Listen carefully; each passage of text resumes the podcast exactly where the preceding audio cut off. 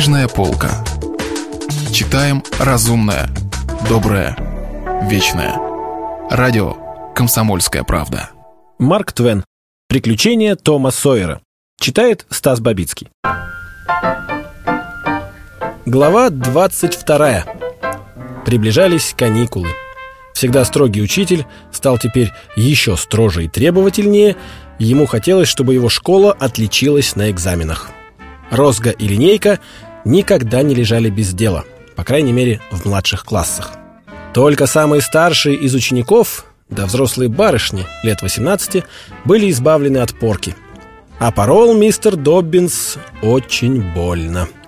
Потому что лет ему было не так уж много, и хотя под париком у него скрывалась совершенно лысая и блестящая, как шар голова, его мускулы нисколечко не ослабели. С приближением великого дня обнаружилось все его тиранство. Учителю как будто доставляло злорадное удовольствие наказывать за малейший проступок. Из-за этого самые маленькие мальчики проводили целые дни в страхе и трепете, а по ночам не спали и думали, как бы ему отомстить. Они не упускали ни одного случая насолить учителю, но и тот тоже не отставал. Воздаяние, которое следовало за каждой удачной местью, было настолько потрясающе и грозно, что мальчики всегда отступали с поля битвы с большим уроном. Наконец, они сговорились между собой и придумали одну штуку, которая сулила блестящий успех. Был принят в компанию ученик местного живописца вывесок. Они рассказали ему свой план и попросили помочь.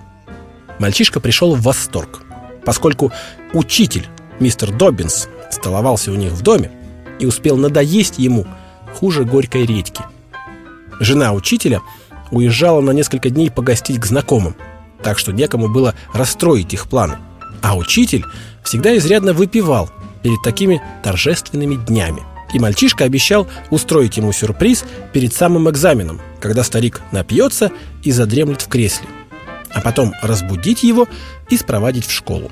В свое время наступило и это интересное событие – к восьми часам вечера школа была ярко освещена, украшена гирляндами и венками из зелени и цветов.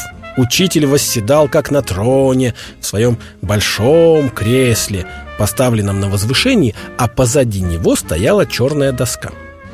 Видно было, что мистер Доббинс успел порядком нагрузиться.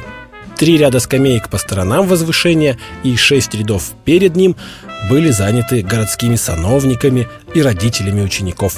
Слева от учительского места, позади зрителей, возвышалась просторная эстрада, на которой сидели школьники, участвующие в программе. Маленькие мальчики, умытые, причесанные и такие нарядные, что сидели как на иголках и маялись невыносимо.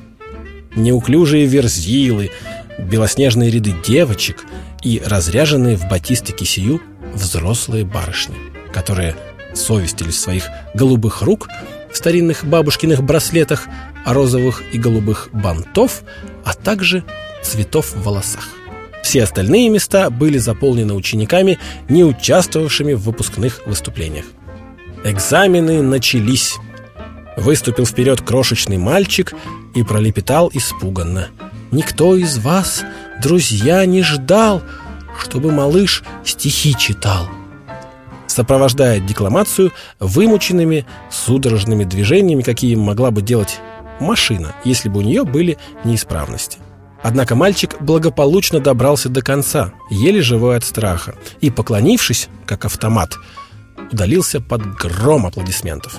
Сконфуженная девочка прошепелявила «У Мэри был барашек», сделала достойный жалости реверанс, получила свою долю рукоплесканий и уселась на место, вся красная и счастливая. Дальше на эстраду очень самоуверенно вышел Том Сойер. И с неистовым воодушевлением, бешено размахивая руками, начал декламировать бессмертную и неистребимую тираду «О, дайте, дайте мне свободу!» Но, дойдя до середины, запнулся. На него напал страх перед публикой. Ноги под ним затряслись, в горле перехватило дыхание, слушатели явно жалели его, но молчали. А молчание было еще хуже жалости. Учитель нахмурился, так что провал был полный. Том попробовал было читать дальше, но ничего не вышло, и он с позором удалился. Раздались жидкие хлопки, но тут же смолкли. Засим последовало на пылающей палубе мальчик стоял, а также ассиряне шли, и другие перлы, излюбленные декламаторами. Потом состязались в правописании и чтении. Теперь на очереди был «Гвоздь вечера» — оригинальные произведения молодых девиц.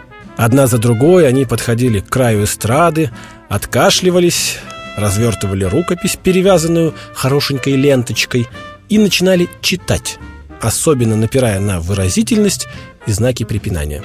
Темы были все те же, над какими в свое время трудились их матушки, бабушки и, без сомнения, все прабабушки, начиная с эпохи крестовых походов. Тут были дружба, воспоминания о былом, роль религии в истории, царство мечты, что нам дает просвещение, сравнительный очерк политического устройства различных государств, задумчивость, дочерняя любовь, задушевные мечты и так далее.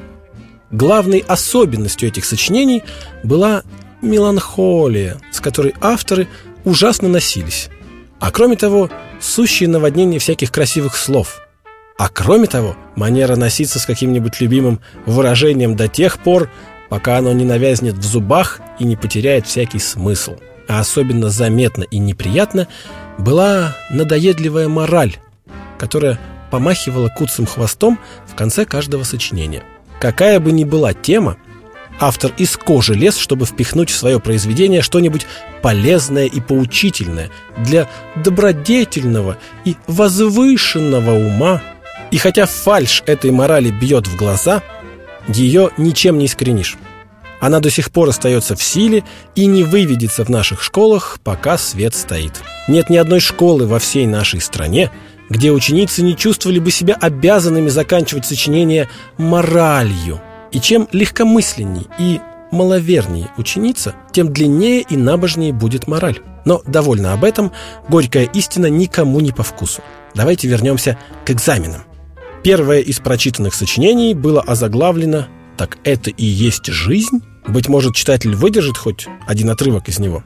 На торных путях жизни с каким радостным волнением предвкушает юный ум некое долгожданное празднество. Воображение живо набрасывает розовыми красками картины веселья. В мечтах изнеженная поклонница моды уже видит себя среди праздничной толпы, окруженную вниманием. Ее изящная фигура – облаченная в белоснежные одежды, кружится в вихре упоительного танца. Ее глаза сияют ярче всех, ее ножки порхают легче всех в этом веселом сборище. Но с течением времени она обнаруживает, что под этой блестящей внешностью скрывается суета-сует. Лесть, когда-то пленявшая ее душу, теперь только раздражает. Бальные залы потеряли для нее свое очарование. С расстроенным здоровьем, с горечью в сердце она бежит прочь, уверившись, что все светские удовольствия не могут удовлетворить стремлений ее души и так далее и тому подобное. Одобрительный гул то и дело слышался во время чтения, сопровождаемый шепотом «Как мило! Какое красноречие!» Как это верно! А после того, как все это закончилось особенно надоедливой моралью, слушатели восторженно захлопали в ладоши. Потом выступила стройная меланхоличная певица, отличавшаяся интересной бледностью, происходившей от пилюль и несварения желудка. Она прочла поэму. Довольно будет и двух строф. «Прощание миссурийской девы с Алабамой». «Алабама, прощай, я любила тебя, а теперь я тебя покидаю, лью я горькие слезы всем сердцем скорбя, и навеки тебя оставляю. Алабама тебе шлю любовь и привет, о долинах твоих я горюю, пусть остынут навеки и сердце, и ткет, если только тебя разлюблю я. Очень немногие из присутствующих знали, что такое ткет, но все-таки стихи очень понравились. Наконец, учитель, размягший от выпивки до полного благодушия, отодвинул кресло и, повернувшись спиной к зрителям, начал чертить на доске карту Америки для предстоящего экзамена по географии. Но рука у него дрожала, с делом он справлялся плохо, и по зале волной прокатился сдавленный смешок. Учитель понял, что над ним смеются, и захотел поправиться. Он стер губкой чертеж и набросал его снова. Но только напортил, и хихиканье усилилось. Учитель весь ушел в свою работу. По-видимому, решил не обращать никакого внимания на смех. Он чувствовал, что все на него смотрят. Ему казалось, что дело с чертежом идет на лад. А между тем смех не умолкал и даже становился громче. И недаром над самой головой учителя приходился чердачный люк. И вдруг из этого люка показалась кошка, обвязанная веревкой. Голова у нее была обмотана тряпкой, чтобы кошка не мяукала. Медленно спускаясь, она изгибалась то вверх, то вниз, хватая когтями то веревку, то воздух. Смех раздавался громче и громче. Кошка была всего в шести дюймах от головы учителя, поглощенного своей работой. Ниже, ниже, еще немножечко ниже. И вдруг она отчаянно вцепилась когтями ему в парик и в мгновение ока вознеслась на чердак, не выпуская из лап своего трофея. А лысая голова учителя засверкала под лампой ослепительным блеском. Ученик живописца ее позолотил. Этим и кончился вечер. Ученики были отомщены, наступили каникулы. Если вы пропустили главу любимого произведения или хотите послушать книгу целиком, добро пожаловать к нам на сайт kp.ru слэш радио раздел «Книжная полка». Книжная полка. Читаем разумное, доброе, вечное.